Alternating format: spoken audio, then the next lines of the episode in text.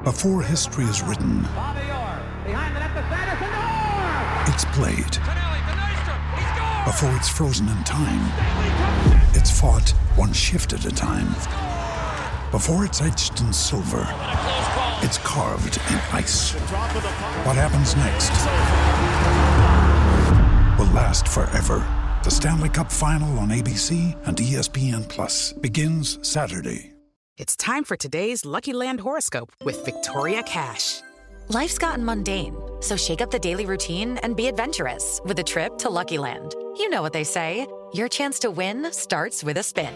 So go to luckylandslots.com to play over 100 social casino style games for free for your chance to redeem some serious prizes. Get lucky today at luckylandslots.com.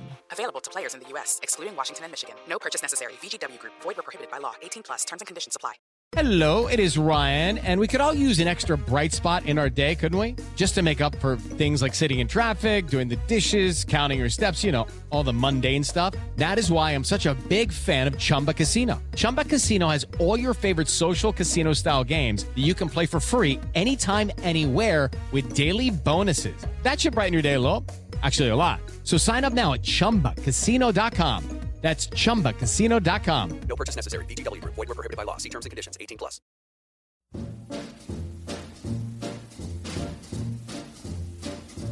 Oh, the shark, babe, has such teeth, dear, and it shows them pearly white. Just a jackknife. So, welcome everybody to this latest episode of Macklin's Take with me, Andy Clark and Matt Macklin. Apologies, first of all, that we've been off for a couple of weeks. That was my fault, really, because I've been away at the World Amateur Championships in in Serbia, and I optimistically said to Macklin before I went that yeah, we'll be able to do podcasts when I'm out there. It'll be no problem. And I should have known better because it's a very it's a very full on gig. You leave for the arena at about half ten in the morning. You get back at about the same time in the evening. So there's no time to do anything. But it was brilliant. I really enjoyed it. I always do. Those tournaments are tremendous. Um, this one was quite unique because it came right off the back of um, Olympic Games, which it never normally does. So there were loads of new faces, lots of fighters who've never boxed at, at senior international level before, really, let alone elite international level. Uh, and I saw a lot of people I've I've never seen before. Some of them were very, very good. Um, so we thought, why don't we do uh, an amateur boxing pod? We've done a few before. We went down to Fitzroy Lodge to see Mark, Mark Reigate. We had Paul Walmsley on after he left the the GB squad, but we just wanted to get into the the whole kind of thing, basically, with somebody who who's done it all, who's come through the club system, who's run their own club, still does run their own club, who's been an international coach, um, and we realised that we knew we knew the perfect man and and added to that, he had a fighter at the World Championships last week as well, who did well in in Connor Tudsbury, and he used to coach Macklin. So it's it's it couldn't be better. Uh, and the man in question is is Kelvyn Travis. Kelvyn, how are you doing? I'm doing well, thank you. And, So- I, and I'm not talking about when you talk when you go to a tournament, ten o'clock in the morning till ten o'clock at night. You know, many many times, and you you haven't got time to eat. I know the situation. Oh, it's it is it is yeah. It, I love it. I, I absolutely do. It's, it's it's tremendous. There's nothing like it. Um, first things first, though. What was it like? What was it like coaching Macklin? Because Macklin and Paul Smith and those other lads, honestly, they talk about Crystal Palace like it was some kind of Eastern Europe, you know, Eastern Bloc gulag. you know, they they really do make it out to have been like, you know, only the only the t- these lads now they don't understand. They'll never understand what it was like for us. You know, it's it's a it's it's a bit boring to be honest with you. What was it? What was it really like? I think they're dramatising it too much. That's for sure. It was, but it was work. It was certainly work. And in the good old days, then they're they're amateur. Were amateurs. There was no funding to support them, and so uh, there wasn't that much. Um, you know, in, in in terms of what they had to do, they had to do it all in one weekend, invariably. So they go Fridays, uh, get there early, they miss miss a, a day traveling, as as did the coaches. All the coaches were volunteers at the time, and uh, and they'd graft and they do lots of sessions over the weekend, maybe four or five sessions in a day on Saturday, and then half a day, and then and travel home on the bus on the trains and stuff, um, as did the coaches um, for the weekend, and that was just uh, maybe about 16 squads a year we used to have in those days. And then you'd have extra squads when you were in training camp for a major tournament where you might get four or five, six days maximum. And you do one or maybe two of those. And that, that'll be preparing for a, a world championships or world uh, junior championships that I went to with Matthew. Uh, you know, uh, many, many times went with other boxers to different tournaments around the world but they still only had those week blocks, and then they go away back back to the club coaches, spend some time with training programs, and uh, and then come back and, and do it. So they really really worked hard, and they had to do to sort of cram it all in. Really, those those days have changed, and now it's Sheffield and it's full time training Monday to Thursday for for most of them, and uh, it seems a lot easier. As and I know I know it's you know it seems easier, but the work has still got to be done in order to to box four or five times, like you, you saw last week in uh, in Serbia. So, what was Macklin like as a student? Because joking aside, I would imagine he was actually probably quite a good student. You know, I, I, I always reckon that people who take to things quickly, part of the reason they do is there's, there's some natural kind of gifts there, but it's because they're they're capable of listening. Brilliant! It was brilliant. Simple as that. He was uh, one of the best uh, in in terms of being a student. He certainly had the level of skill and a brain IQ. Everybody talks about brain IQ. Well, I do anyway. But um, the brain IQ was was pretty high in Matthew's case. Not because he was going to college and all that kind of stuff. You know, once upon a time, not in the boxing uh, IQ was really high. And um, and I remember uh, it's only a few years ago, Matthew asked me to train him as a pro, and I, and I volunteered I would. We never it never happened. He went he went uh, with Jamie Jamie Moore, and uh, and and I even then, even then as a as a long-standing pro, um, he had that high IQ, and I think he could have made more of what he what he was as, a, as an amateur certainly, and uh, and as a professional, he did as much as he could. I'm sure. So Matt, what? How important is it when you're when you're a young fighter to have a good coach or good coaches? It sounds like a really stupid question yeah. almost, but but you you came through um, your local club, Small Heath, you, with, with Pat, and and he was obviously a good coach. But then when you get handed over to somebody new at international level, they need to kind of the foundations need to be there, don't they? Um, and there needs to be some kind of synchronicity between those two coaches, ideally, in that they both need to be good. Really, I suppose. Yeah, look, I think it's a funny one, isn't it, when you're, you're coming through and you're developing? I mean, whoever wins the gold medal and the 100 metres sprint probably won his sports day, you know, you can't put in what God left out. There has to be pedigree there. But certainly, if you come across the right coach, they can get that potential out of you. You know, they can get it, get it out of you. And um, I think if you're lucky enough, you know, you, will get to a certain level on your club coaching. You'll win the national title. Hopefully, you then get onto this, the the England setup it was GB now, but back then, Chris down on Crystal Palace and the squad training.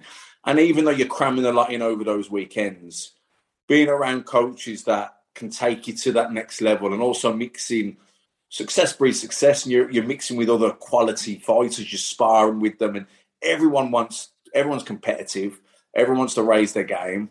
And, uh, it does take you to that next level. I think even you go away and you're boxing a multi nations tournament, you know, you're boxing three or four times during that week, and you're you're watching quality lads from Russia and Ukraine and all these different countries, and you pick things up. You're like a sponge absorbing it all. You don't even you sometimes can't even quantify what you're picking up until maybe you look back a year later on and think, "Wow, you're a different fighter." I knew, for example, uh, my first ever senior bout was for England. It came at the back of the world boxing the World Junior Championships in Budapest got ripped off there. Kelvyn can can back me up. Anyway, still got, the, next... still got the cutting.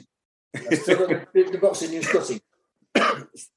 so my next my next my, my next bout I got selected to box for England senior in Norway. And I went there, got beaten in the first fight, came back a week later, I went into the senior ABAs. Now I knew that I was going to win those ABAs because I was sparring down at Crystal Palace with Tony Sese and other guys like that. So I knew where I was. You know what I mean? I knew where I was in terms of ability. I just hadn't boxed domestically for so long because, you know, the, the you know, I, I, think I boxed after the World Junior, after the Junior ABAs. I think I boxed four times in Sardinia, four times in Hungary in a multi nations tournament, twice in the World Juniors. So I've had 10 fights across three or four different tournaments at, a, at top level. Throw on top of that, however amount of squads, weekends, six day camps I'd been on.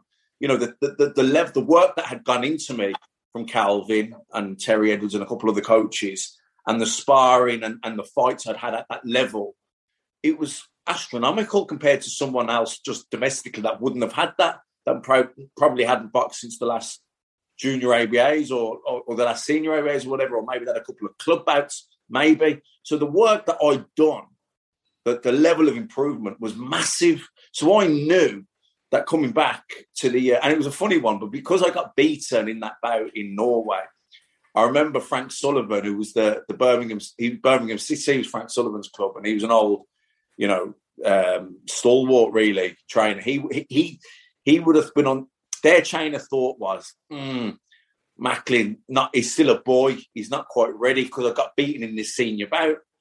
But when I came back and I was boxing Jamie Scanlon, who was 30 years old at the time, I knew as long as I come out of the Birmingham area, because you never know if you get dropped down or you don't perform. But I thought as long as I get out of the Midlands, I know I'm going to beat all the rest of the guys. So I've been sparring with them down at Crystal Palace. I knew where I was at.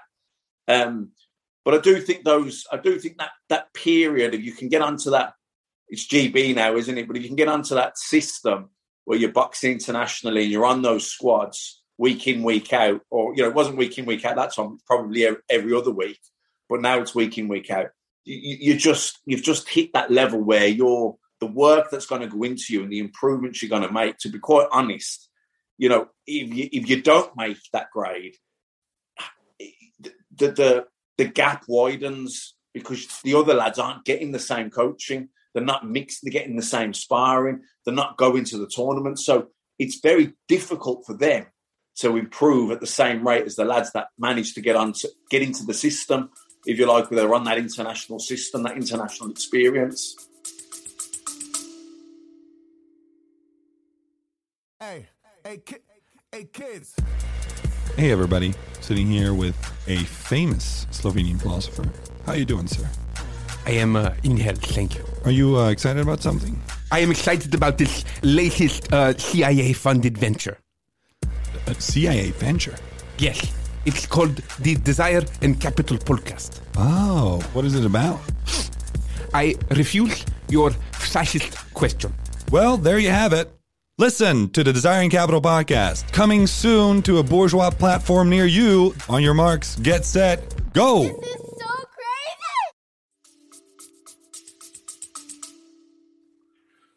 Kelvin, how did you get into the system? How do, how do you become an international coach? because there's, there's there's coaches up and down the country and, and people are ambitious. They, you know, that's it's a real it's a big feather in your cap. It's prestigious to be to be an international coach. So how how does it happen from a coach's point of view, or how did it when you did it? For me, for me, I was just uh, a club coach, uh, torn into coaching very young because my old coach died and I, I took over.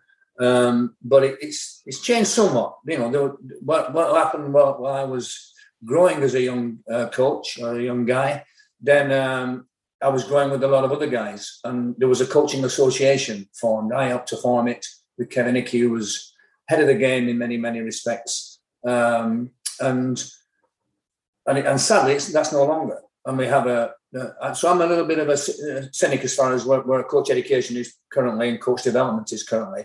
And and um, you know, and I read everything. I read everything I can, and I listen to everything I can about coaching, at a, GB level, international level. I mean, I watched I watched the uh, the World Championships um, every day I could. Um, you know, in afternoon and evening as much as I could. I didn't even know the names, but I watched it because I'm interested in coaching still, and I still have a passion. But and so I had I had that passion, and I was grafting with my boxers, and my boxers were becoming England boxers, invited to national squads at Crystal Palace, and I used to send them down there and they'd come back and I'd say, "What have you done?" You know, and then eventually, um, from being a qualified coach, I qualified. Everybody had to be qualified at one level. Uh, there was only a couple of levels then, uh, and I took a, coaching award at 18. Believe it or not, even though we boxed until about 21, something 22. Um, and but coaching at the same time. So I, I, I was growing up in, in the game and learning on the job many many ways. uh, and learning from other other coaches when I got invited then to Crystal Palace to coach. And I remember the first day I went down there, you know, and just like uh, Matthew as a boxer, I went down there and, and I see other other boxers and other coaches, and I didn't even realise what a circuit was in those days. You know, I, I used to just do what I did in the gym. You know, that's the kind of thing. Until you've taken a coaching course and and, and developed some some depth of knowledge, then what do you know if you're not working with lots of other different boxes? So I've learned hell of a lot from traveling the world, you know, as a volunteer, dare I say. Um, and and being a, an international coach, then I had to go through coach education, um, like working once you get a, a, level one and then a level two, and you work in your your, your uh, area. So they had a system down with the coaching association. Each region had a coach who was regional coach, and his job was to develop coaching and, and, develop boxing and develop recreational activities and all kinds of stuff. And I was the regional coach of the Northwest eventually, after leaving uh, my club, because yeah, it, it, was deemed that you, um, you, you know, you had to focus on, on one thing and, and not be, uh, you know, partial to any other, you know, influences other than the Northwest region. So I became Northwest regional coach, and and I and I did ten years of that as a as a a regional coach and loved every minute of it and, and with, with, a passion just the same. So I'd progressed, you know, just like anyone else with information and going on courses and traveling and, uh, and learning from other other uh, countries and see what they did, did in other countries and, and all kinds of stuff. So, you know, eventually a Matthew Macklin pops up and uh, and you and there's a, a, a small relationship there. Um, and I feel very strongly very, very strongly about what's not happening at GB and England now. Very strongly, and I'll, I'll tell you that when in, in, in, a while if asked. But um, I believe believe very much in the, the club coach's role and what Matthew was saying about uh, you know is his exposure to a lot of other boxes and a lot of other activity and whatever level is key to it all. And that's why the club coaches should be exposed to it also, but they're not and and I, and I can go on and on, but I, but I won't because you've asked me about how did I get into it. And So and, and I, I, had you know definite strong opinions when I was a club coach going to Crystal Palace, uh, and I remember the first one as I said, and and I got asked by Kevin Hickey, what did I think of the weekend? And I said, great, I've enjoyed it, super, but you know I've coached some boxers in the same session where somebody else has coached him and contradicted. So that's happened. I don't think it's right. And Kevin Hickey turned around to me and said, quietly, um, yeah, but I don't have uh, trust in all the coaches to do what you know they need to do. And I thought he meant me at the time, you know. Um, but I know, you know, Kevin Hickey was ahead of the game. And the very next session they had, squad they had, one group of coaches uh, who were maybe five in, in number, then are responsible for maybe five of, of each boxers for that weekend. And he tried to sort of focus on not contradicting each other, but just working, you know. So it was it was really there to develop anything that we could, you know, and, and he developed individual coaches as well as boxers in a group. So it was, you know, it was for me, he was uh, he was probably the best the, the um, national coach that we had, and um, and, he, and he was the only national coach because um, they only ever had one full time coach in those days, and the rest were all volunteers. So we were all doing our little bit in our region, and uh, and so guys who, who maybe shone or guys who were stronger in certain areas then uh, we're asked to do certain jobs, and, and that's the way you gain your experience. Is that long enough for you? Sorry. no, that was good. That was good, and we will get on to, to what you mentioned about the, the current setup. Um, we yeah. will get on to that because it's, it's it's it's obviously very relevant. And a couple of names you mentioned there.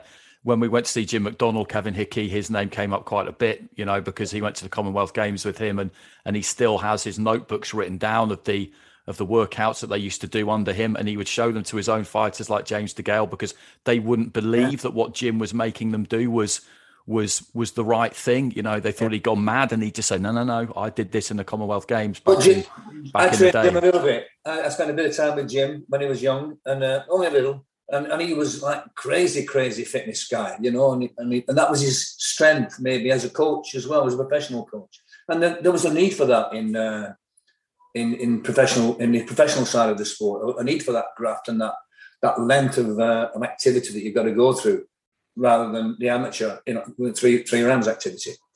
But I'll come on to it later when when, when you talk. But the James DeGale, I have a you know a, a, a saying as the James DeGale effect was was one of the most important things in in my lifetime as in boxing, and I'll talk about that later. But that's all about the the recreational development, and then teaching kids how to defend and computer scoring. If you want to get into it, you know what I mean.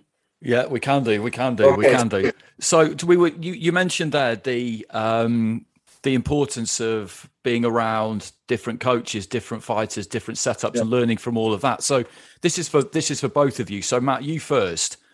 When you first went to an international tournament, how much of an eye opener was it to see teams from other countries and see how they went about their business, whether it was how they wrapped their hands, or whether it was how they warmed up, or whether it was how their coaches were with them, or what they ate in the dining room. You know, what last week we're, we're we're all staying in the same hotel pretty much, and you're looking around the dining room, and you've got people from all over the world, and you just look at their trays, you look at their plates, and they're, and they're different, and and you look at everything they do is just every country is slightly different to the other one. What was it like Yeah. the first time you went? They are, but I, I, see, I, I actually thought I know what you're saying, but I fact, fact what, for me, what I realised was that everyone was also the same, you know. And from a confidence point of view, you you know you lose that. The, a lot of people think, oh, that's Cuba, oh, that's Russia, but you realise they're actually the same. You know, everyone's got to make way. everyone struggles, everyone gets nervous. You know what I mean? Everyone has good days and bad days. So, you know, it, it, it gets rid of all that I don't know what I don't know what you, aura that other teams might have, and you realise no, no, let's just, let's just get. We, we we belong here as much as anyone, and going out there and performing and, and producing and holding your own and beating these guys gives you that um, self belief, gives you the confidence that, that you um, that you really do belong at that level, and and and I don't think that can be underestimated. How that much that helps you as a fighter when you get that kind of self assurance, that self confidence, that you know that you belong at this level, and that you can go on and on and on. Because you know, if you don't believe you're going to achieve it, you're not gonna. If you do believe it, you stand a great chance. And um, mixing at that level and achieving at that level helps you to go on and on and to keep improving and keep keep achieving. I believe. Um, listen, eh, eh, eh, it, you can't reinvent the wheel. You can pick up things here and there, yeah, absolutely, and little tips, and you take all that with you and you do absorb it all, definitely. But you can't reinvent the wheel. That that that that's I'm a big believer in that. Kelvyn, from from a coach's point of view, I'd imagine that the period that you were coaching, at least anyway, it would seem to me that that your fighters at your team, that your setup would have been at a severe disadvantage, not because not because of the talent level, but because the Russians, for example, and the Cubans, they were all taken off to academies when they're eight, nine years old. You know, they had this unbelievable setup and infrastructure. They had Sheffield decades before we had Sheffield, basically. Of course. And I've seen, and I've been to those Sheffields in, in other parts of the world. Um, I've seen, um, you know, I've been in Moscow trying to find out, you know, where the where the how much they're spending on drugs, uh, the, you know, the medical support, shall we say, of um, of all sports in in Moscow, and where where they don't have any sugar, they don't have any milk in their hotel room. You may have got that in Serbia, but uh, there in, there wasn't any in Moscow, that's for sure. It's a sports hotel where I stayed. But I've been in lots of places like that, and that's why when I when I got the job of uh, GB coach, that's why I wanted to set up. You know, from my experience, what I'd seen in many other parts of the world, um, and I did I did uh, form a lot of uh, my uh, beliefs in in what what was right uh, on on the background of what they do in Ireland, what the, the high performance centre in Ireland, because I'd seen it and uh, and I've known I've known the structure that's been in place quite a few years before G- uh, England got it or GB, and and even though it was a poorer version initially, then it was a small group of guys who knew what they were doing, and it was professional and it was thorough, and they'd only copied what from what they'd seen. So I've been you know around the world many many times and seen this kind of stuff. Um, but to, to go back to what Matthew was saying about um, being different, then he's right. You know, I, take you know I take his, his his points very seriously. It isn't about um, anything different. It's about how you put them all together, the factors. And what you what you had was a part time amateur setup when Matthew was in Crystal Palace in those days. And you know, I lost five jobs because I used to travel to Crystal Palace and have a week off when I went away, you know, on some tournament, and I probably came back and lost a job because I'd had my time off, in, off sick or something like that. So, um, you know, th- those kind of things were, were uh, an amateur uh, uh, foundation. I remember Kevin Hickey doing a, a sponsored run once, um, uh, uh, marathon or something, to raise funds just to take a team to a, a European tournament or something like that, you know, major maybe. And so it was built on uh, on just you know small small funding until Audley Harrison came along, won a gold medal, and boom, you know, then the the the, the till was open, and in in that setup, and I was part of the setup. Um, then it was a five year program, sorry, a four year program with a tag, a tag of about five million uh, in in terms of funding, and then that was the first. Uh, Sheffield, if you like, it, and it was set up in Crystal Palace, and then it went to Manchester, where I set up a gym down there, or we, you know, the ABA did, uh, and tried to do it in Manchester, and then everything moved to, Sh- to Sheffield when I when I had left the, the system for a few years. Um, but so now you've got a system where it's full time. It's it's that environment. It's the right environment. It's a great environment in Sheffield. I'm not talking about the coaching. I'm talking about the environment. I'm not talking about the management. I'm talking about the environment. Exactly what Matthew Macklin said. Those people, the best being brought together, the best, you know, experiences you can get, the travel that goes with it, the um, experience. Matthew spoke about it of just going to other countries and, and working in a training camp. I don't know whether Matthew did or not, but he certainly went and experienced the competition element. But uh, you know, I've, I've been to tournaments and I've been to seminars and I've been to workshops uh, around the world, and you know where where you see, you get that development as a coach, sure, and as boxers, in, in, it's invaluable. So they learn off themselves, the best breeding the best. Although you have to have good direction, you have to have good uh, coaches, trainers, call them what you want. Um, it's still the environment they need. And we are we are head and shoulders above in, in, in GB. We're head and shoulders above a lot of other countries, third world countries for sure. Um, I know a friend of mine who's who's working with the Indian now uh, national setup, and uh, in some parts it's it's uh, it's it's more advanced than ours, um, and yet in others it's so, such a vast country that they, they can't the logistics make it very difficult. Um, but but they have the talent, right? We always had the talent. When in Crystal Palace days, we had the talent. I can go, I can, you know, many many years, many many coaches, coaches throughout the, the the country um, who are, you know, trainers or coaches are experienced or less experienced, producing kids. I have a thing about, you know, if you've never produced a, a champion at your club, where does the expertise come from? And there's quite a few coaches maybe working at England and uh, GB level who probably haven't, you know, coached guys through through the um, the club without getting to be a, an England coach.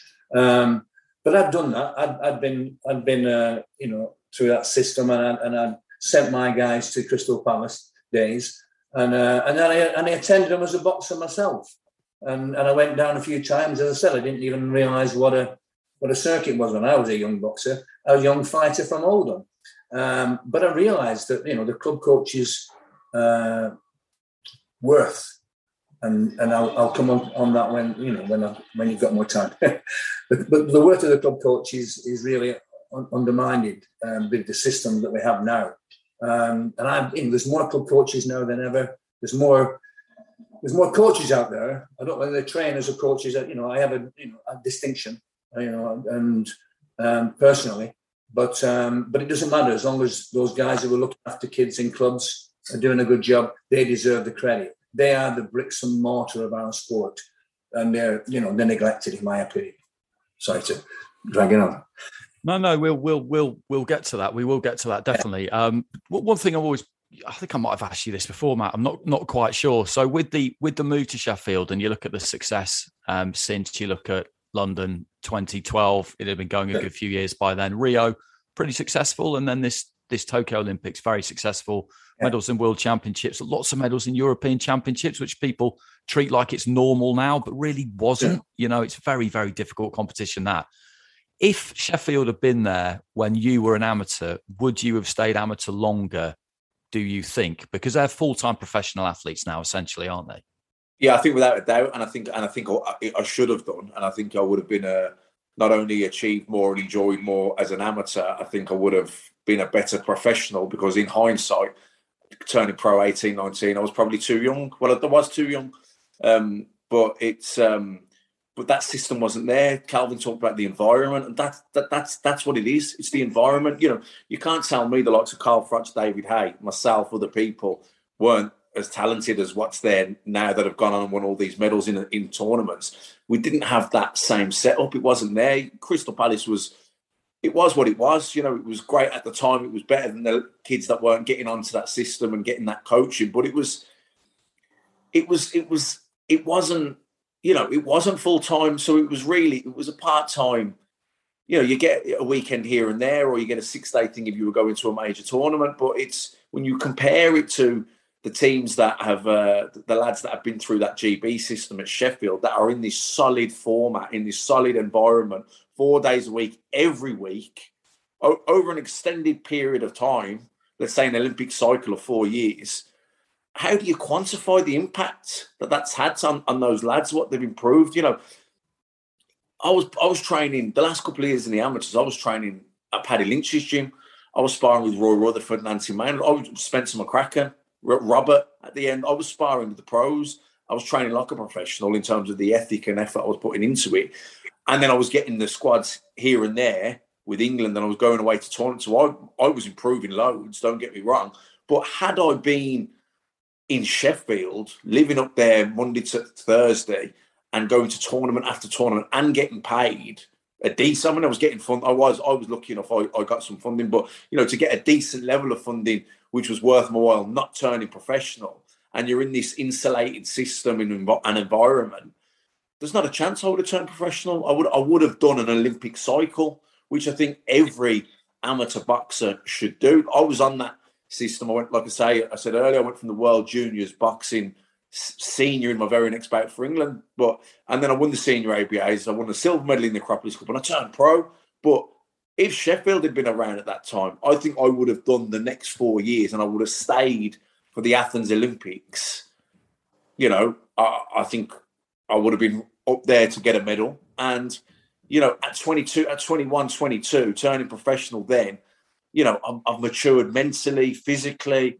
You know, I'd have been in a much better place to turn professional. Which it's great that these guys have got that now, but you know, going back then, it was it was what it was. It was it was the best that was around at the time, but it's it's it's incomparable. You can't compare it to the system they've got set up now at Sheffield. And as as Kelvyn mentioned several times, a key word environment because we're products of our environment. Everyone is, and you know, when you're that system they've got there now, that environment they've created up in Can I, can I just cut across to Matthew, not to interrupt you, but just to add on to what you're saying? You know, it's a great environment, Sheffield. That's why, you know, I, I knew what I was doing when I, I set it up with Kevin But the issue is it hasn't changed very much. And there's one key thing that they've forgotten. And I had it in the funding. And I'm, you know, and I've, I say it to everybody who wants to hear about it. There was 90 grand in the funding. It's 10, 12 years ago now. 90 grand in the funding for club coaches to develop a link with club coaching. I'm saying it on your on your podcast because it's the first time I've ever had the opportunity, and uh, and it never got spent. It never got used.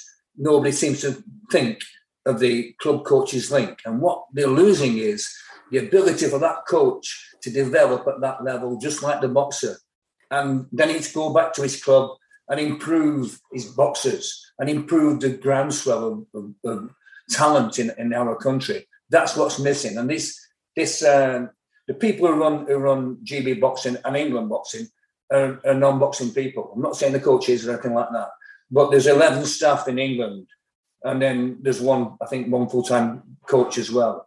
You know what are they doing? I don't I don't really know, but they're not impacting club co- club coaching development. There's no regional programs now like there was when you were younger.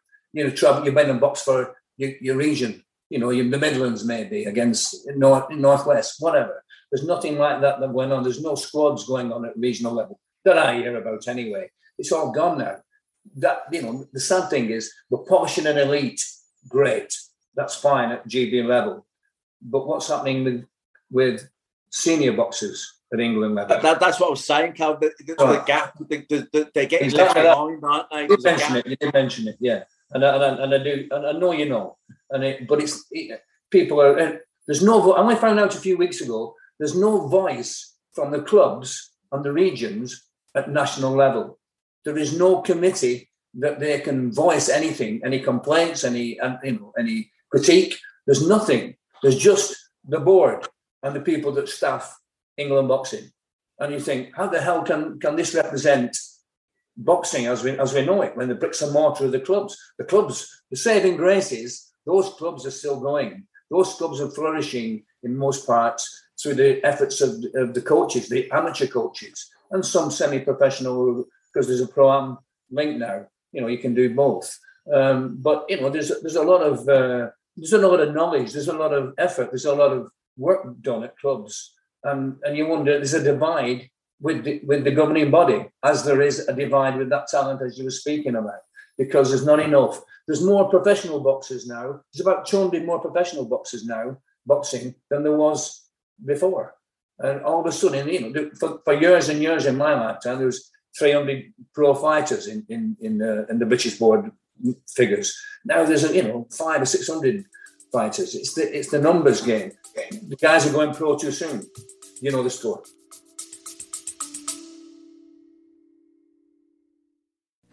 Hey, everybody, this is MotoGPete from the Noco Moto Motorcycle Podcast. Join us every week while we rate, review, ride, philosophize, and generally obsess over every single motorcycle make, model, and style that could possibly exist, plus news and racing. That's the Noco Moto Motorcycle Podcast for Moto One Podcast Network Studios.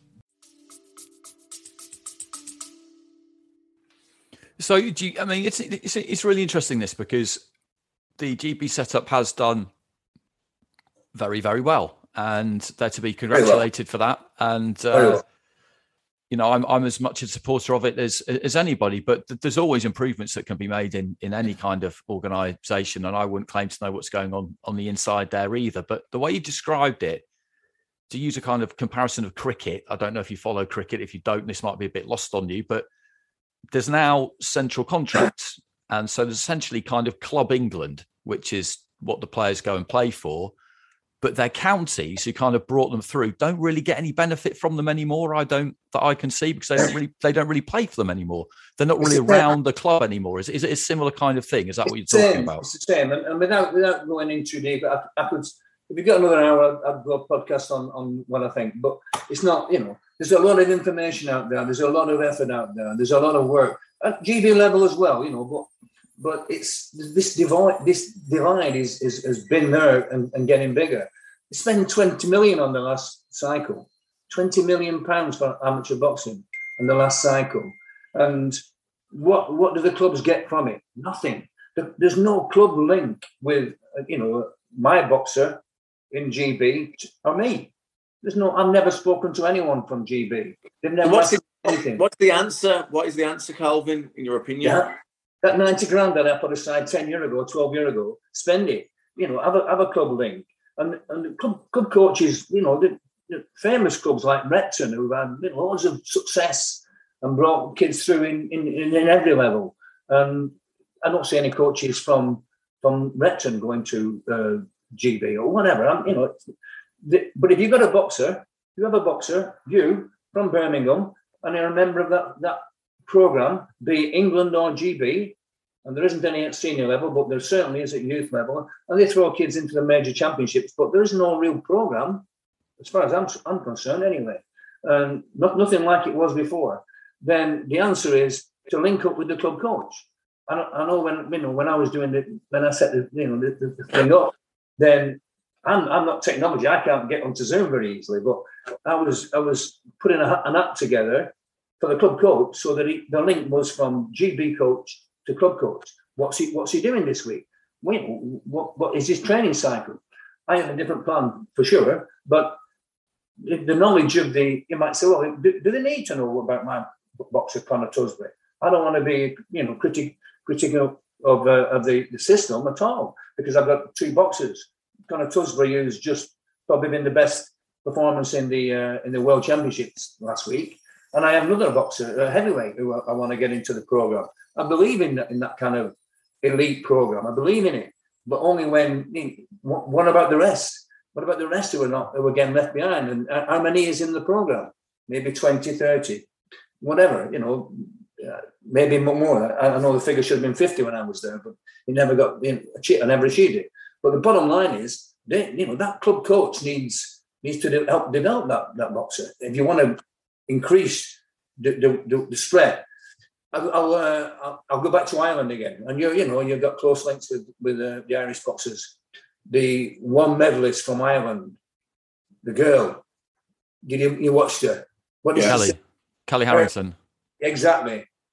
My my coach been working with the elite pro- program coaches in whatever capacity. I know if you've got a successful club, you're in you're in your club, but there has to be a link. There has to be a link for whatever reason. There needs to be a link. I think the club coach still knows m- more about the boxer than than a, than any uh, elite centre coach. That's for sure. You know whatever's going on with the family in the region. I mean, no disrespect to uh, to any any coach working at uh, elite level, they they don't go to the clubs where the boxers are from, do they? They don't know what conditions they're they're in. You know, have they got a leaking roof? Have they got punch bags? You know, have they got you know facilities? Do do they want to be updated so that there isn't just one boxer coming from that club? There's maybe ten in the future coming from that club. Do you get me, me, me drift? Yeah, you don't want to do just about one talented individual. You want a system set up where there's a conveyor belt. Exactly that. Exactly that. And and what you know, how do you get onto these England boxing programs? You have, to, anybody can can say, I want to go on it. Anybody can go on it. You know, they, they don't get accepted, but anybody they ask for volunteer. You know, people you you have to pay. When I was traveling the world, you know, good old days, um, we got expenses, and I, I lose a, a week's wages if I went to a tournament. But that's you know that's life. Um, now boxers have to pay to go to a, a squad not not the elite, not the GB, but England boxers. I'd send them. I have I have two boxers, and and, and that was you know what what I believe about the DeGale effect, what I believe about scoring in this uh, computer scoring in uh, in in England and GB, and uh, and, and what I think about my boxers. I have two boxers who started very young. You know, uh, kids start six, seven, whatever they go. He started very young, seventeen now. One's national uh, national champion in the last tournament good fighter. Was always going to be professional, maybe, but you know, stylistically good fighter. Um, and, he, and his and his his, uh, his partner at, at the the, uh, the club, another seventeen year old who, who wins a schoolboy European silver medalist. They're both finished. Pandemic sort of done them in a little bit. Both, there's nothing for them to go for. Nothing, nothing at all, except turn professional.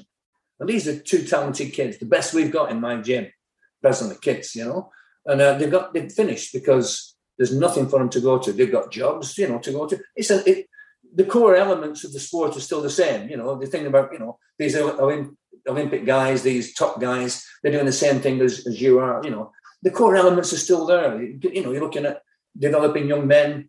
Uh, that's where, where a coach comes in. Where, where I think when you're coaching rather than just training a boxer, um, but you develop them them kids through throughout the start them too early. You know, it's a hard sport. You know, everybody wants to go and do other things when they're 16, 17, 18. It's a hard sport. Only the tough really survive. And if it gets harder, you know, the old story is still still the same. You know, so what what is there? What is there for from the co- coach, the boxer to elite level? What is there? Nothing. Only major competitions. Do you know any of any tournaments that anybody sent anybody to other than the club, you know, my clubs go to domestic. I was in, uh, took our boxers. We took 14 boxers to the MTK um, tournament in uh, in Penrith a couple of weeks ago. 600 boxers there, crying out to to have the right kind of that kind of experience, you know, and, and, and gaining experience, some success, some also standing an hour in the cold weather just to weigh in, you know, that kind of stuff. Um, national championships last week. Had one guy down there it's the same thing. Hundreds of kids, you know, boxing, boxing, trying to do do, do better, want to do something. Uh, hundreds of kids, maybe they shouldn't all be there because national championships are different from a, a Carlisle tournament for a weekend. Um, I don't, I don't believe, you know, the championships. There's too many championships for them. They're not elite enough, in my opinion. But that's my opinion. Sorry, I, I digressed a little bit. Apologies. Oh, that's fine. We, Serious, that, that, that's Matthew, what we're all about. serious.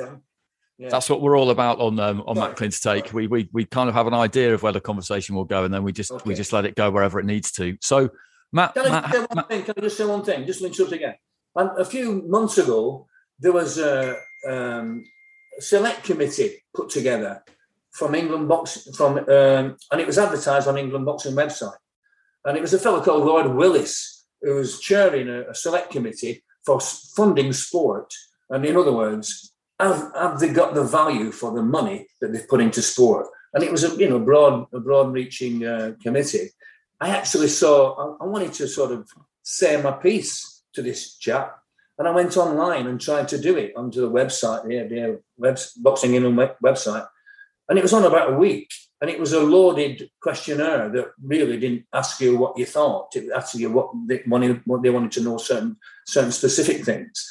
And I wanted to tell them what I thought. And, I, and within the week, it, it had been taken down. I don't even know. This is transparency or transparency or not. I don't even know what happened about the funding in sport. I do know that you know GB has you know has got an, an, um, an open check really because they, they had they reached the targets, but they didn't they had no targets to reach, and they did great at the Olympics. So the funding will continue because the sport is valuable and the sport is having success. Um, but uh, in terms of where it's spent, no one talks about it. And, and if you've got a, any boxer having to or a club having to spend a thousand pound to go to a tournament for a weekend. And my, my club spent over a thousand pounds. We took a lot of boxes, but I know local clubs who who take boxes to tournaments, and it costs them thousands throughout the year. And they, you know, they, and hopefully, you know, they they they function. But the actual funding of it all, then you know, I'm, I'm not too bothered about the money. Money doesn't interest me that much. But the actual, you know, where the direction, where the shape of it all is being governed by non-boxing people.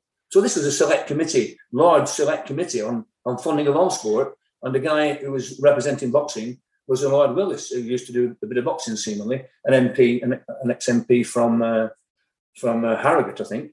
Uh, but I can't, I can't, you know, if anyone knows his number out there, give me his number. I want to speak to him and tell him what I think because it's it matters. It matters that the sport continues to succeed as it has done. It's done great, and uh, and there's a future, and not not blow the money because a key point is where they they're missing the club coach link. He's a valuable key key person in in the sport throughout, as I'm sure you you know.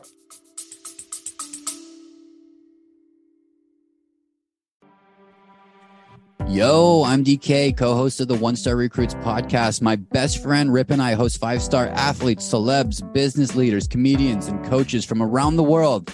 Each week, I can guarantee you the show will always have great laughs, catch up on life's in relatable ways, and have a ton of fun. We're recruiting you. We are the one stars, which means we can ask the questions that no other podcast asks to guests like Joey Chestnut, Evander Holyfield, Bobby Hurley, Jennie Finch, Ryan Lochte, Montel Jordan. New guests every week, compelling interviews that you want to hear. Check us out wherever you get podcasts. One Star Recruits.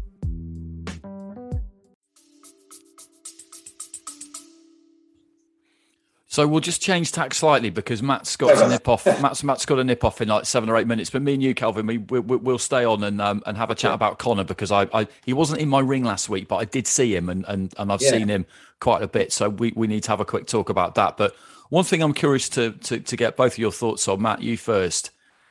I watch a lot of AIBA boxing these days, have done for a long time, and there's all sorts of interesting things going on there. There was a hundred grand if you won a gold medal at the World Championships last week, 50 for silver, 25 each for bronze. Has been there's been prize money um, kind of all the way through. I think that they're gearing it maybe to try and make it more attractive for fighters to stay in the system. But we know the reality with GB is that, and one of the challenges on the coaches is that they have to recycle and bring new people through every every four years because people will turn pro. Do you think that the system now, um, across the board, if you like, in international amateur boxing, is it more conducive to producing fighters who will become better professionals? Most people, I think, would say yes, because of a handful of fighters who've managed to move really quickly, like Lomachenko. But across the board, do you think it's really true? Because I'm not entirely sure it is.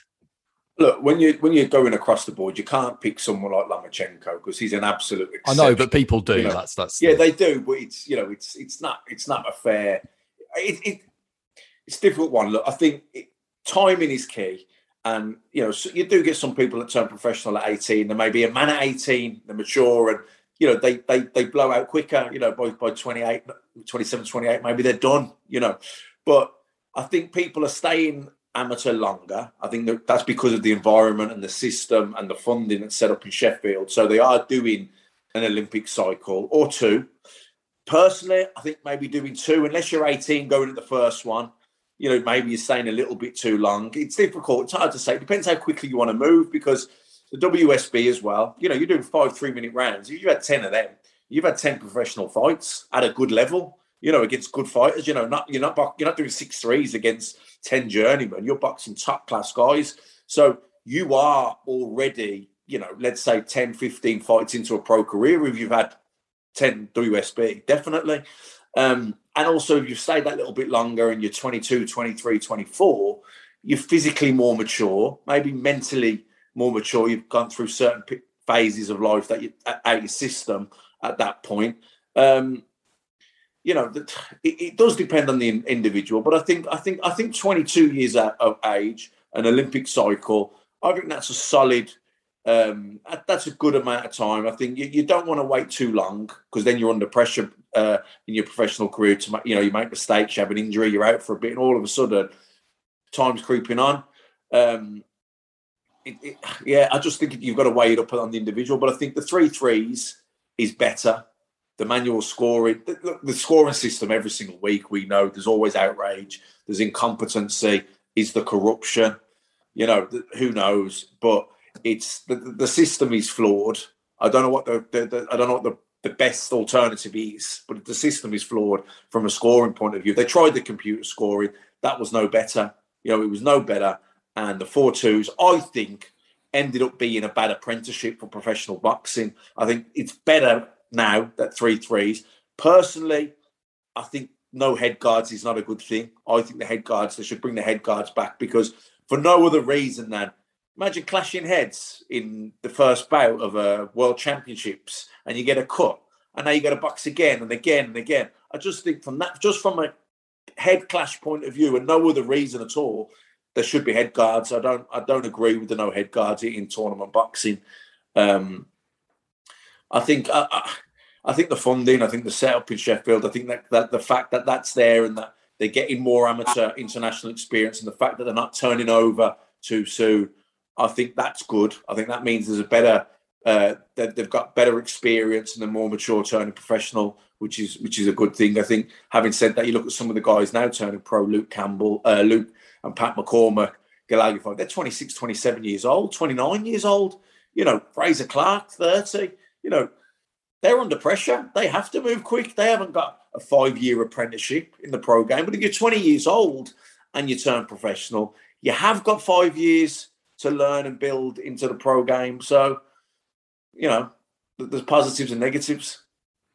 I think I'm coming in now because I've waited for you to, to finish Matthew, and I know you're going to shoot off, and it's great talking to you. But I think you, you're spot on. You, you, you've analysed the, the elements the, the, quite clearly.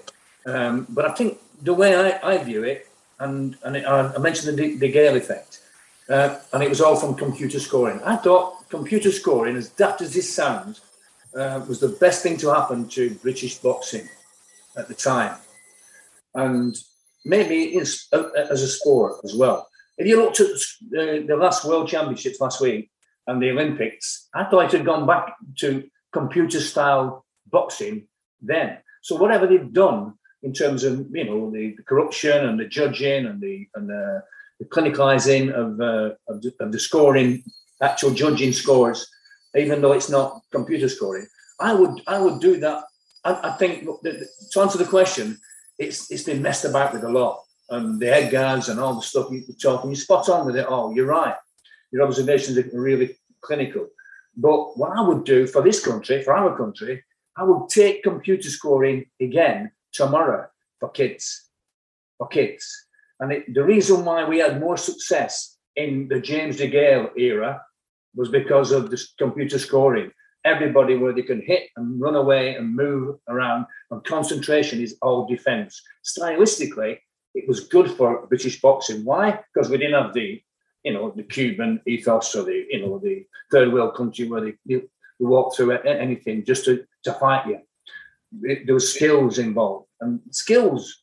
So as far as I'm concerned, I would introduce, and I asked the ABA, you know, a long time ago, to try and to do that, to have schoolboy boxing, make it different, like they have, you know, skills bouts, like know, like they do things to develop the right kind of things, the right kind of skill base before they get to the senior element, where they then, you know, start three three threes or two threes or whatever, uh, uh, three twos, whatever they're doing in the junior, youth, and and senior element. And the re- and I, I, was told, oh, you can't do it. You can't have two forms of of uh, scoring. But I would, I would develop that in Norway, where I go. I have a pro, a ten-year-old pro from Norway cruiserweight, and I go there quite a lot. And I've taken my boxers to box in these tournaments where you can have as many bouts as you want. They've, they've messed around with these skills bouts in um, in this country quite a lot, but they actually they have a, a decision on those kind of contests. So you might say, well, what, what does it what does it mean, matter? It matters the style of boxing you're producing. You've gone, Matthew, or I've gone. So yeah, let's some, go. Yeah, he had to go. so I don't know who's there now. Sorry. My, That's okay. He might he might come back or he might need to be off. But just keep, keep, keep me and you'll keep going. On me now. Uh, uh, he'll understand anyway. I'm sorry. I'm sorry. Andy, I, I just, you know, because I feel strongly about it, you know, really and, and truthfully, nobody, nobody's, uh, there's no dialogue that's going on. There's no coaching representation that's sort of uh, impacting what we do in this country. I think from a, where you were looking at from the the uh, AIBA issue is that you know they the AIBA dictate to those those host nations anyway. You know they tell them what to do. Sadly, we've got non-boxing people who are running our who are communicating. You realise the, the, the championships, ABA championships that start next week, there's a cruiserweight uh, division in there. Did you realise that? Yeah, but it's it's it starts at eighty uh, two. Sorry, eighty. One. It's 81. 81 to 86, isn't it? 81 to 86. Whereas AIBA's 80 to 86. Yeah, that's true. Yeah. So they haven't changed it. And, and I've, I've sort of spoken quite a lot to people recently because we've got a kid at 81 and we've got a kid at 92. So the, the you know the, the, the, nonsensical thing of doing it your own way, and you know you can do whatever you want. If I even dictate that the you know it should be 86 to 81, it doesn't matter, you know, or 80, you know, whatever whatever it is. If we want to do it differently, then we can do. We can have computer scoring that develops uh, skills, and it will do. It has done that's why I said that the, the James DeGale, and you look at all the success that DeGale had, was from hitting and moving, you know, standing and fighting. No. But as as you've seen in the last World Championships, and you saw it in the last Olympics, uh, skill, you know, guys who are winning medals at the major tournaments can move. They have the skill base, if, if anything. And there's some guys who can fight. There's one guy, Russian, got to the final. Remember, was Petrovsky, the, the, super heavyweight Petrovsky. You know, good kid, you know, tough kid, bruises everywhere, you know, having to walk right through it. And, you know, there's, there's guys there who, who always come through because they, they're tough enough, maybe. But if you look at, you know, the, the mainstay of it was skills, movement patterns, you know, and the Dela Cruz, uh, the, you know, Andy Cruz's uh, of this world, they're all over the place now. And, you know, they're doing it with their hands down and they're doing all kinds of pivoting, switching, and all kinds of stuff. And that's the stylistic that uh, success uh, story, really, that DeGale and, and co had in those in Beijing and all those those years. And uh, you know, and by all means, you've got to go with the current flavour of work, but be success. But from our point of view, if we if we don't, you know, develop the skills of success early, then we're lost on killing each other in Carlisle. That that ring that I was telling you about in Carlisle a couple of weeks ago, five rings, twelve foot rings, hundred mile an hour kids having a fight skills. You know, I've got kids who are over overrun, overpowered because they haven't got a big enough space to move in, and uh, and that's you know a little bit of what goes on at schoolboy by boxing anyway. You know, so it, it has definitely switched. And uh, internationally is one thing. We have to go with you know where the where the flavour is. I think what the system what we've got now in place, GB in England, then it's flawed a little bit, but it's it's a good system for success for elite. It's a good system for elite boxers. The rest doesn't care. They don't care about. So Matt's- you know. Matt, Matt's had to Matt's had to nip off just for, for people listening. He did warn me that that he need to go by half three, but we'll just keep going for a bit. We'll just keep going for a bit. Um, a couple of things I'll just kind of clear up for people there in case they're not as clued into the amateur scene as as, as some others who are listening. With regard to the weights for the recent senior men's world championship, AIBA had 13 weight divisions. Sure. And that is wildly different from the Olympic Games because in the Olympics there were there were just eight. It was reduced to eight Yeah. from 10 previously because they had to create or rather give two more gold medals to the female fighters. So it went from being 10 3 in favor of the men to being 8 5. And the IOC don't want to create new gold medals. So you've got this crazy situation, really, where in the Olympics for the men, there's eight weight divisions. And in the Mhm. world championships, there's there's 13. I think 13 is is more than they've ever had. There was 12 uh, not that Yeah. long ago. It But is. I think it's good because it's fairer. It means that fewer fighters will be fighting outside or too far outside their natural weight division. So Because the, the weight the weight division, especially for the heavier weights, is, is critical. You know, super heavyweight, heavyweight, those kind of issues really, really matter. Light heavyweight, cruiserweight. So all of a sudden, England is, is just failed to pick up on this. Maybe because they're, box, they're non-boxing people. Maybe they haven't read the, the you know the direction. Maybe they haven't seen what which boxers have been going to the championships. But it's it's it's stupid. It's crazy when you got a, a heavier guy uh, di- the difference between a, a middleweight and a light heavyweight, a light heavyweight and a, a cruiserweight, a cruiserweight and a heavyweight is, is, is two kilos. You know, two kilos, it's mad. It's mad. Why, you know, I don't care if, if they decide that. But the issue about the weights is reflective on, you know, who's, who's running the show. Boxing coaches are not running the show. They, you know, they wouldn't have that in, you know, if they had the option. They would have AIBA weights. Makes sense. Six kilos, six kilos, six kilos. Do you know what I mean? That's the difference at heavier weights. And that's why they've introduced the cruiserweight. I think it's great that they've introduced the cruiserweight, for sure. Um, I think when it comes to Olympics next time around, there'll probably be equal uh, equal gender numbers. So there'll, you know, there'll be less weights. They'll just select you know, a selection of the weights, what big one, little one, middle one, whatever they do. I think that's what they'll do. But I, I can't foretell what AIBA are doing because they, you know, they're you know it's a big organisation. Um, I can only only stress from my my point of view that as a coach, and I've been through every level, and I've coached boxers at every level, championships and world level, and um, and it's you know it's what's good for the country rather than what's good for me or my club. Although I'm working in a club and I'm concerned about my boxes, um, it's what goes for the country that matters. And you can have an elite uh, in in the in the pyramid of success. You can have an elite at the top that's spending 20 million in four years, and you can have you know clubs at the bottom who can't get a grant for repairing the roof. It's sad, and uh, and when that that club that's got the leaky roof who's, who's produced a kid at elite level who's working in, in a an elite program, um, why why why is that happening? You know that club coach, that club needs help, and that's what should be there, and that's what I feel strongly about. I'm okay. My club's okay. My club's driven by my son and supported by the fire service. And we do a great job. We you know saved a, a few lives. We've made a few champions. We have a, an ongoing uh, community club activity seven days a week. You know, with, you know, we thrive, no, problems. But some clubs are working really hard to do that. You know, my son works hard along with other people, but some clubs are, you know, need help. And some, you know, there has to be a program for the boxers to develop so that they can generate activity at club level. What does that mean? Activity at club level means competition, means club shows, means, you know, if you think about it, every week of the year, there's a, a national championship going on, you know, be it regional or national level, it seems like. And, you know, be it not just locally, nationally and internationally, something going on. There's not, there's no, there's no regional development. There's no, I don't know, there's there's a committee that sits in the Northwest. I didn't even know until, you know, a few weeks ago that our committee secretary used to be on the board or whatever he was on, or on the committee of, of England.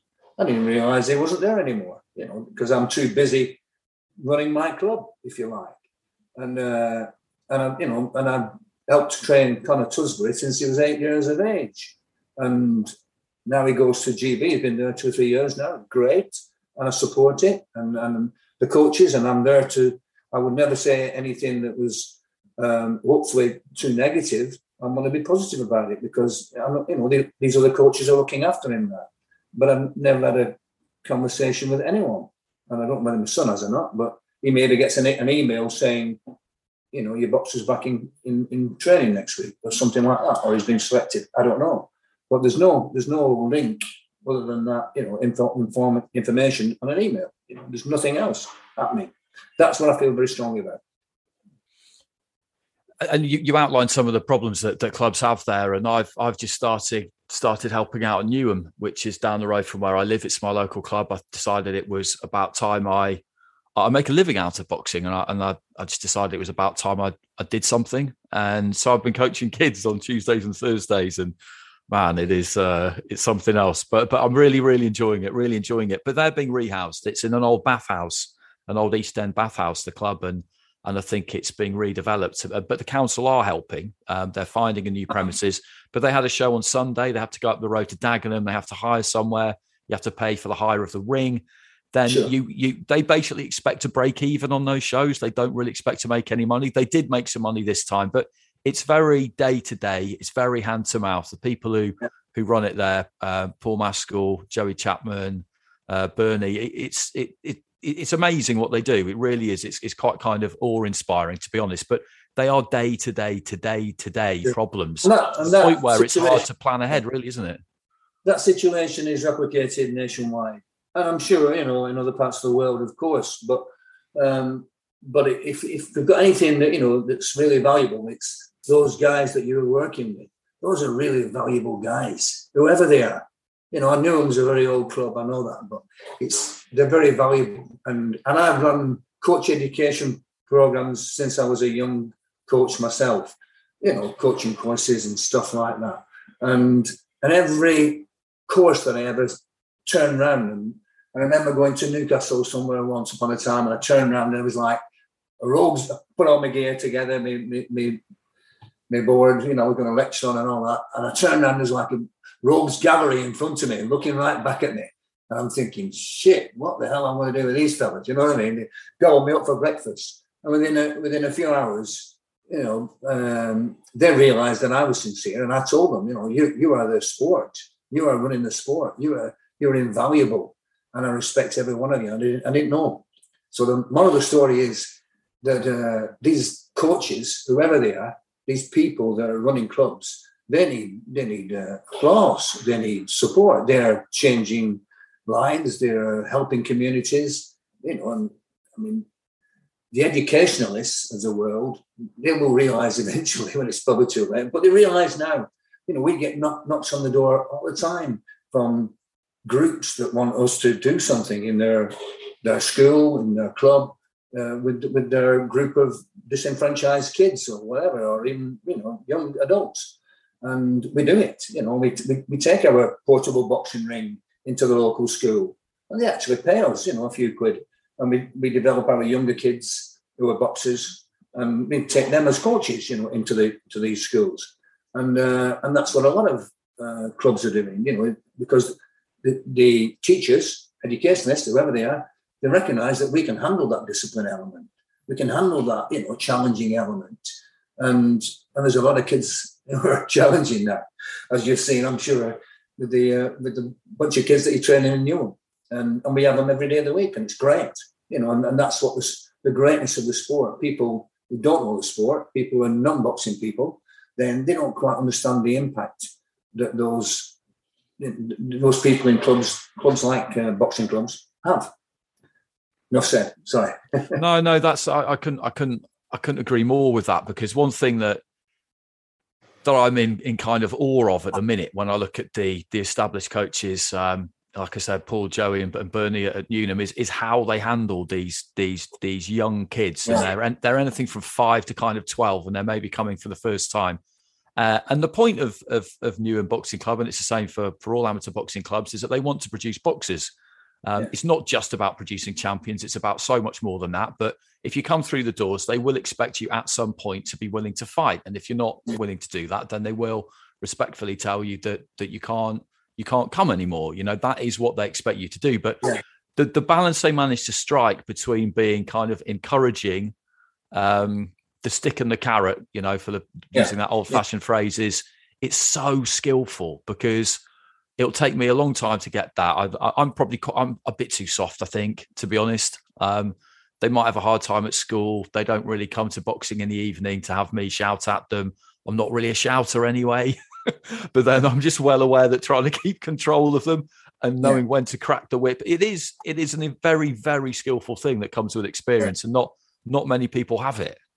I, I, I, I- as I said to you before, I, I've trained a lot of uh, senior boxers in in my life, in the coaching life, and um, and it's only the last twelve years that I've done a lot of young younger boxers because we have a mixed mixed uh, mixed uh, section of uh, of kids in our club. Even though we we itemize, you know, the juniors, the under tens, the seniors, blah blah blah, and I've done a lot more with kids, and I can I'm getting more frustrated than ever. I go home, I take it home, and my wife says, "You've had a bad day at the club. It's like having a bad day at work." And I mean, and I'll go, "No, it's been a bit intense," and so I have to, you know, sort of take the the um, the lid off a little bit when I get home. It's a, it's a bit like that, and um, so I think the intensity of what goes on in a boxing club for a coach who's really passionate and maybe a bit too passionate time like me, I'm, and, I, and I do shout a bit more now than I used to do.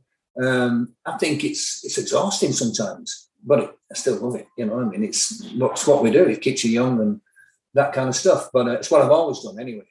But uh, but yeah, you know, I, I can only applaud your efforts. You know, and, and I, I see old guys that I've trained twenty or thirty years ago. Every now and then I pop up at a one. One popped up in uh, in Penrith the other week, and he said, you know, uh, Graham Beedman. Yeah, and I, I could I didn't recognise the face 20, 30 years later.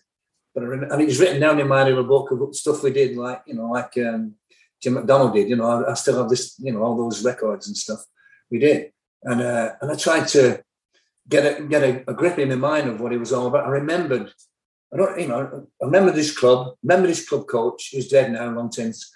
Uh, but I remember the little bounce that he had in his style, and he was, you know, and he would just talk fondly, and and then when I tried to remember a bit more, and he, at the end of the conversation, he said, "My lad's boxing yard in the final." I went, "Oh yeah, right, right, right," and it sort of, you know, it was a different name of a club, and this kid came out 100 mile an hour and climbed all over my kid, and he battered him, you know, and he had to have a, Mike is a big, tall, streaky kid, had to fight for his life almost. And then I remembered after the contest, that was Graham Beeman. he used to fight like that. And that's how he trains his kids, maybe. Who knows? He was, a, you know, a bit like that, you know, a bit better to be fair. But uh, but yeah, so um, great to see these guys. And all I can say when I see them is you're doing a good a good thing, you know, you know, giving it back. It's, it's what, what you should do. So let's finish off with a with a quick chat about about Connor because I said at the start that you had a fighter at the World Championships. You've, Right, you've mentioned him a couple of times, and and he's just a really good example from what I know of of of a fairly kind of classic kid goes to the box, boxing gym kind of a story. He, he did he did well at the World Championships. He's really Yeah. a light heavyweight.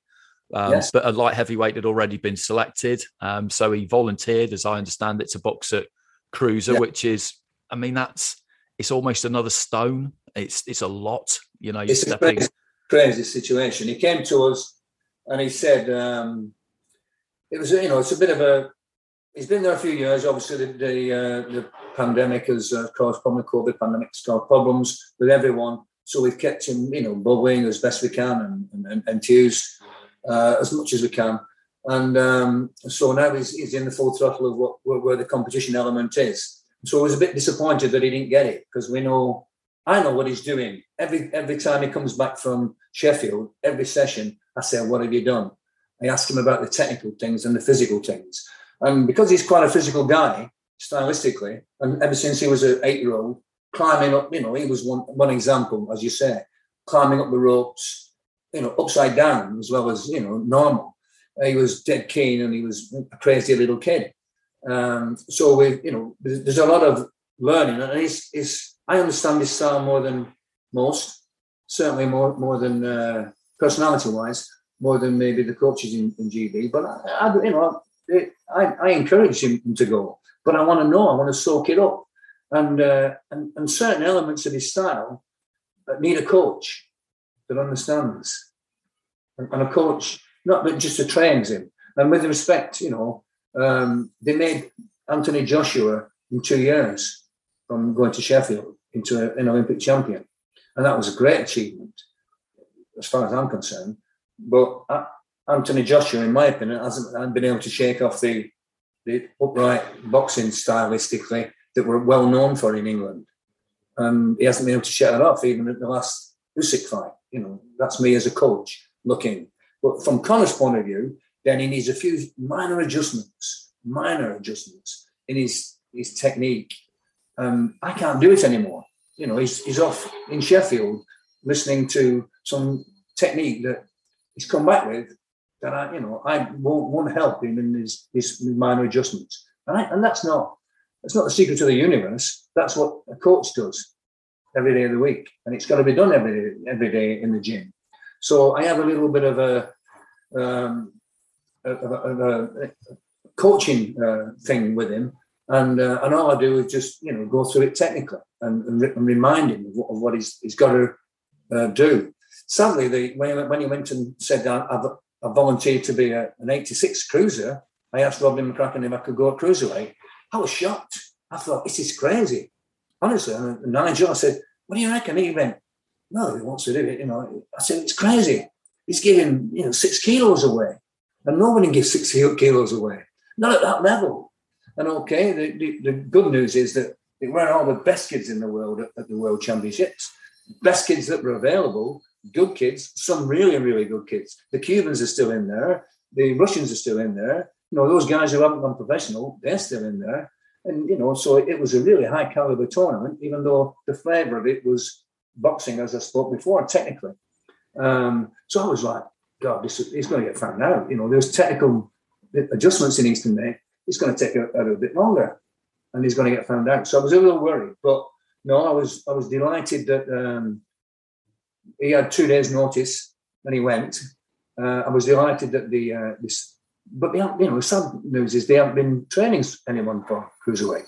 You know, where is the cruiserweight? Maybe cruiserweight has been there, so you know, where, where is the program? So I'm, I'm delighted that he went. I'm delighted that he made made a point of uh, when he was interviewed by whoever. I think did you interview?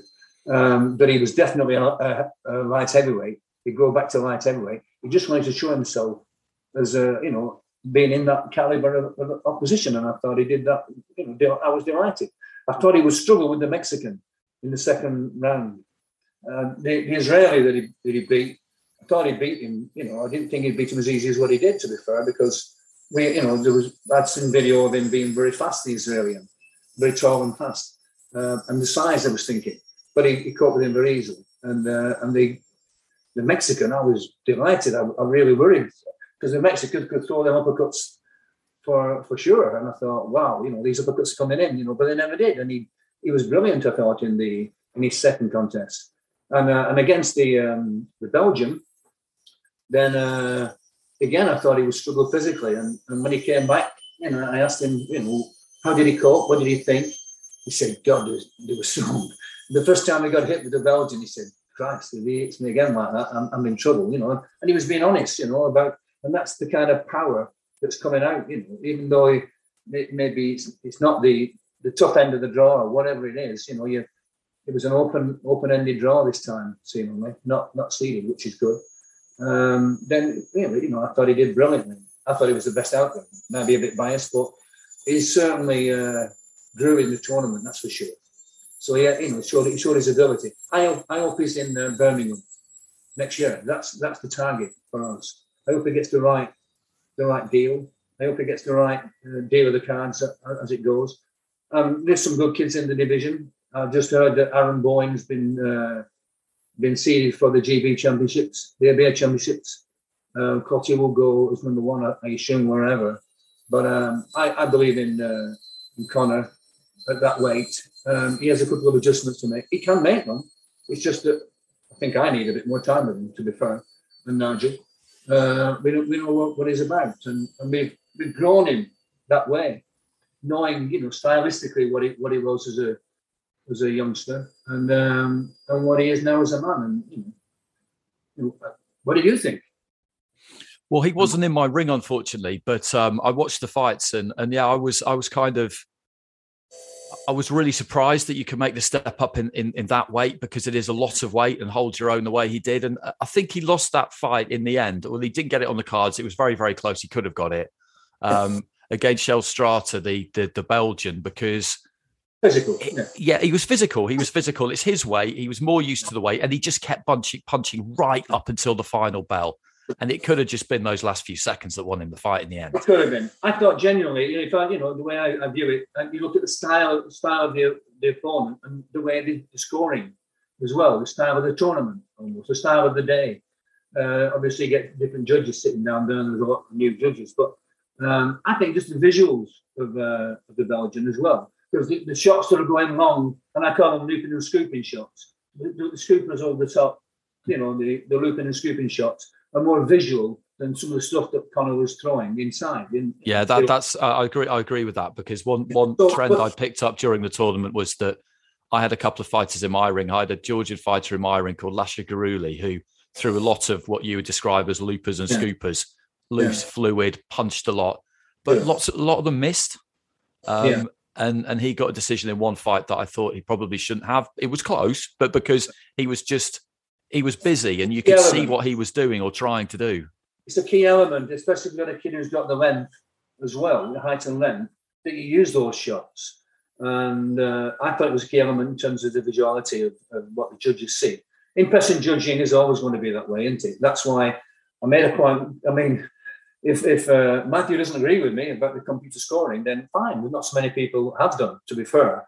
But you've got computer scoring that's it doesn't have to go to computers. I don't need com- counter scoring, counting the punches. is so simple, so simple. It's been done. I've, I've, I've you know, I've uh, done sessions with coaches and historically where you can, you know, judge with counters and judge with a tick on, on, on, a, on a piece of paper. It's so easy to do to count the punches, and and that compared with impression judging currently, which is just guesswork.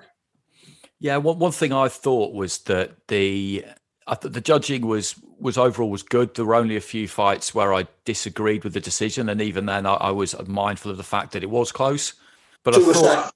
two judges were sacked. Do you know that? Uh, I didn't know that. I didn't know that. They've been, they've been, sacked since. I think you know bad decisions, and one of them uh, was questioned uh, in uh, in Conor's case. Final. Right. Right. There was, right. there was an appeal. There was an appeal put in by GB to, to the to you know to be fair, and they dismissed it instantly. So. Well, mo- most most protests, most appeals weren't upheld. I had a couple that were in fights that I thought actually the decision in one was just complete 50-50 and in another yeah. one I thought the other guy I thought the other guy deserved deserved the win because yeah. he picked his punches better mm-hmm. up against a swaggering pressure fighter who wasn't as effective as he looked like he was. Um, but that would be my only criticism of the judging. Really, was that you describe it as impression judging there, and that's a re- that's actually a really good way of describing it because yes, yeah. it, sometimes it was more what looked like might be happening exactly. rather than watching what was actually landing. And that amateur or pro, that's all it's ever about is what actually lands. And in AIBA boxing, the difference being two. A scoring yeah. punch has got to be delivered with the knuckle part of the glove to the yeah. torso or the front or the side of the head. You know, that's yeah. it. If, if if you hit gloves and forearms, it literally doesn't count. Yeah, well, doesn't while, count. While not committing a foul, by the way. Yeah, so you yeah. That, you know, and, and certain elements, and and that's okay. You know, I mean, if you're going if you're going to prepare boxers for a, a professional type of uh, uh, style, um, to go professional, then you, have got to look at pressure, you've got to look at uh, power. And we know that they, they, judge power you know, they used to do it in in, in uh, computer scoring. The first the, the first uh, event that I went to was the World World Championships in Puerto Rico. There was ever computer scoring, and we didn't have no knowledge of it. We didn't train for it. I just trained. Robbie Reed was there. We got to this final. We had some good good performances. Robbie Reed got to the final and lost to the Cuban blah blah blah. Could put I knew nothing about it, and but primarily for many years, backhands were the were the main scoring shot. You know, the little fiddly front hands wasn't scored in computer scoring. And if you if you look back at historically, it has gone through different phases uh, of what they score. But you know, intentionally, it's there to for a scoring shot, and you can see it. So regardless of poor decisions or bad decisions, you know, it's it's it's uh, definable. It's really definable. Whereas impression judging isn't, and that's why you have so much, you know, question marks in, in pro boxing and and, uh, and, and and even amateur boxing. You know, where it, where it's been corruption or whatever, bad judgment. Okay, so we'll we'll uh, we'll leave it there. But um, Conor Tudesbury's the name. Conor, Conor, I could go on for longer. I could I could talk about this all day. Um, but Conor Tudesbury is the name. Uh, boxes yeah. out of Moss side and got to the quarterfinals at the World Championships at 86 kilos, which was which was a significant achievement. I saw him in the summer actually at the European Under 22s, but by the time I got there, we were talking about head classes earlier. Yeah, and Matt was saying that the head guard should go back on, and and he had a fight at the Under 22s, Conor, where he clashed the heads after 19 seconds, yeah. uh, couldn't continue. They then ha- you, you have to have a winner. It's a straight knockout, yeah. so the judges then score that 19 seconds and, and the other guy got it via split decision. That's just what happens sometimes. So I hope GB take a, a team to the um, the the Worlds under 22s. I mean, you know, there's talk of one, and I don't know when it is, but um, I hope that's it because then that gives him the option, you know, of when he goes and the, and the preparation. And then, then if whatever happens in Birmingham next year, then you know maybe the best man go there, yeah, for sure.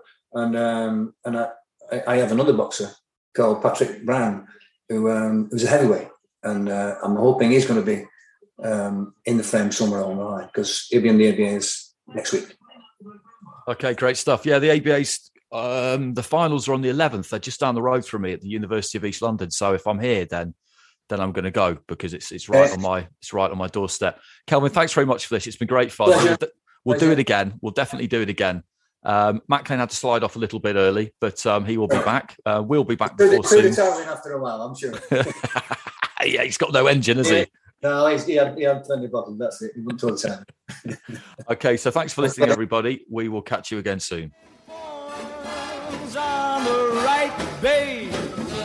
Now that Maggie's back in town, I said, Jenny Diver. Whoa, Suki Tawdry, look out to Miss Lotte Lenya and old Lucy Brown.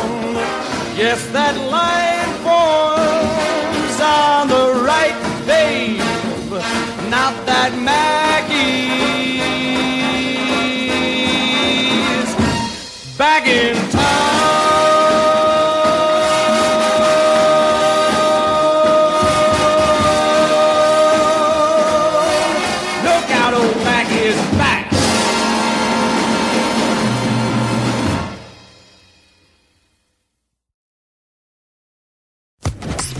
Social Podcast Network. It's time for today's Lucky Land horoscope with Victoria Cash. Life's gotten mundane, so shake up the daily routine and be adventurous with a trip to Lucky Land. You know what they say. Your chance to win starts with a spin. So go to LuckyLandSlots.com to play over 100 social casino-style games for free for your chance to redeem some serious prizes. Get lucky today at LuckyLandSlots.com. Available to players in the U.S., excluding Washington and Michigan. No purchase necessary. VGW Group. Void where prohibited by law. 18 plus. Terms and conditions apply.